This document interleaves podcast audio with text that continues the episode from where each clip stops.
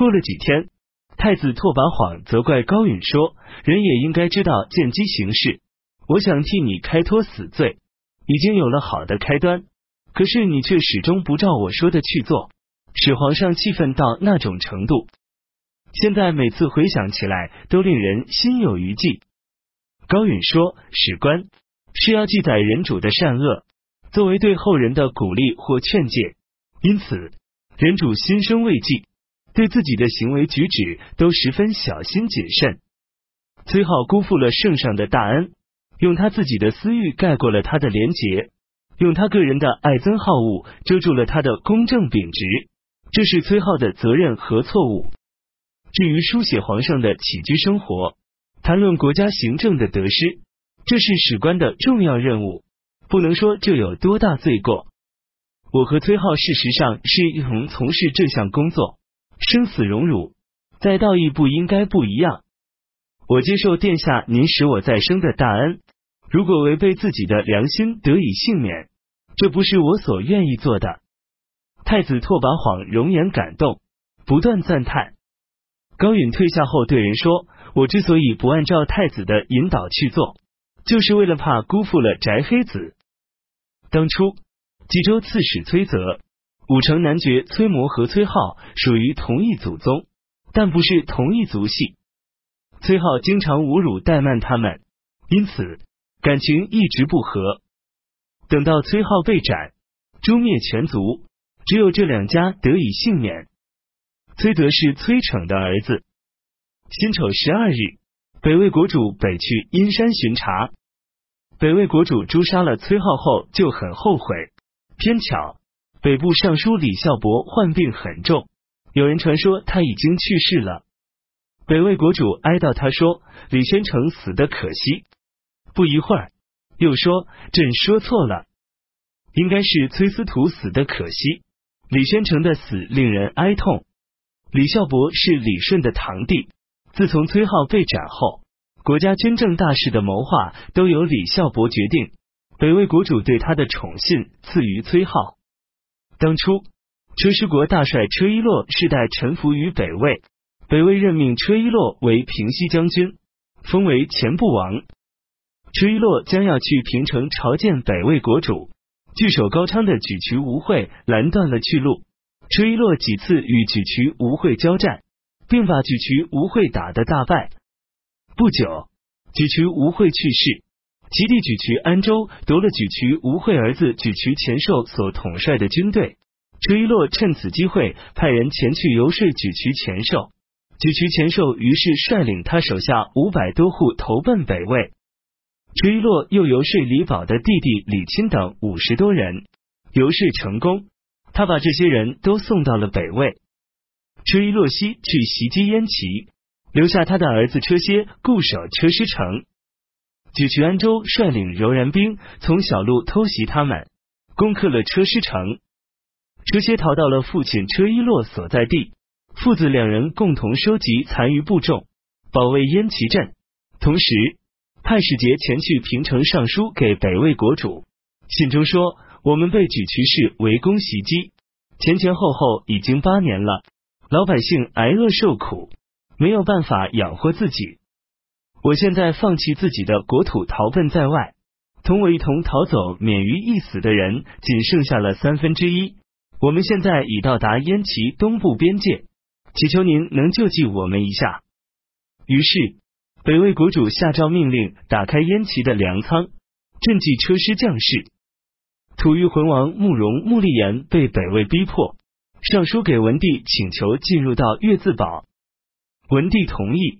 可慕容穆立言却没有去。文帝想要攻伐北魏，丹阳尹徐战之、吏部尚书江战、彭城太守王玄谟等人都赞成和拥护，只有左军将军刘康祖认为今年已到年底，等到明年再说。文帝说：北方老百姓苦于北方蛮虏的虐政，反抗义军不断兴起，我们停兵延迟一年进攻。就会使这些义军的抗暴之心受挫。我们不能这么做。太子步兵校尉沈庆之进谏说：“我们是步兵，他们是骑兵，在攻势上我们敌不过他们。谭道济两次出兵都没有打赢，道彦之也是失利而回。如今，我估计王玄谟等人的能力也不会超过前两位将领，我们军队的气势也不如以前了，恐怕会使我们的军队再次招来羞辱和灾难。文帝说：“我们的大军两次受屈，另有他自己的原因。谈道济保存贼寇，以抬高自己；道彦之在进攻的半路上，正好演病加重。满鲁卫所能依仗的只有马。今年夏天雨水很多，河道畅通无阻。如果我们乘船北上，魏的守军一定会逃走，而驻守华台的小股军队也很容易全盘攻克。”攻克了这两个城，就利用他们粮仓里堆积的粮秣去安抚老百姓，昆、虎牢、洛阳自然也就保不住了。等到冬天到来，我们的城池之间已经相互连接，满鲁的战马如果跨过黄河，我们就可以把他们活活抓住。沈庆之还是坚持不该现在讨伐北魏的意见，于是文帝就让徐战之、江战同他辩论。沈庆之说：“治理国家就像治理自己的家一样，耕田种地的事应该请教种地农妇，纺织的事该问纺织婢女。陛下，您现在想要去讨伐一个国家，却和白面书生们谋划大略，这对大事又有什么帮助呢？”文帝大笑。太子刘绍和护军将军萧思化也竭力劝谏，文帝都没接受他们的建议。北魏国主拓跋焘听说刘宋文帝要率领大军大举北伐，就又一次给文帝去信说：“我们两国和好的时间已经很长了，可你却贪得无厌，引诱我边境的老百姓。今年春季我南下巡查，顺便去看看我那些逃亡到你那里的人民，驱赶他们回到自己的土地上。现在听说你打算自己亲自来。”倘若你能到中山及三干川，就请随便行动。来的时候，我不迎接；离开这里，我也不相送。如果你已厌倦你所居住的国土，那么你可以到平城来居住，我也前去扬州居住。我们不妨异地而居。你有五十岁了，还未曾迈出过家门口。虽然你自己有力量前来，你也不过像三岁的孩子。同我们生长在马背上的鲜卑人相比，你该是个什么模样呢？我们也没有多余的东西可以送给你。现在暂且送给你十二匹烈马和毛毡、药物等等。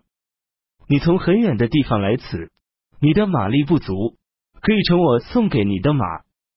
或许有时水土不服，可以吃我送去的要自己治疗。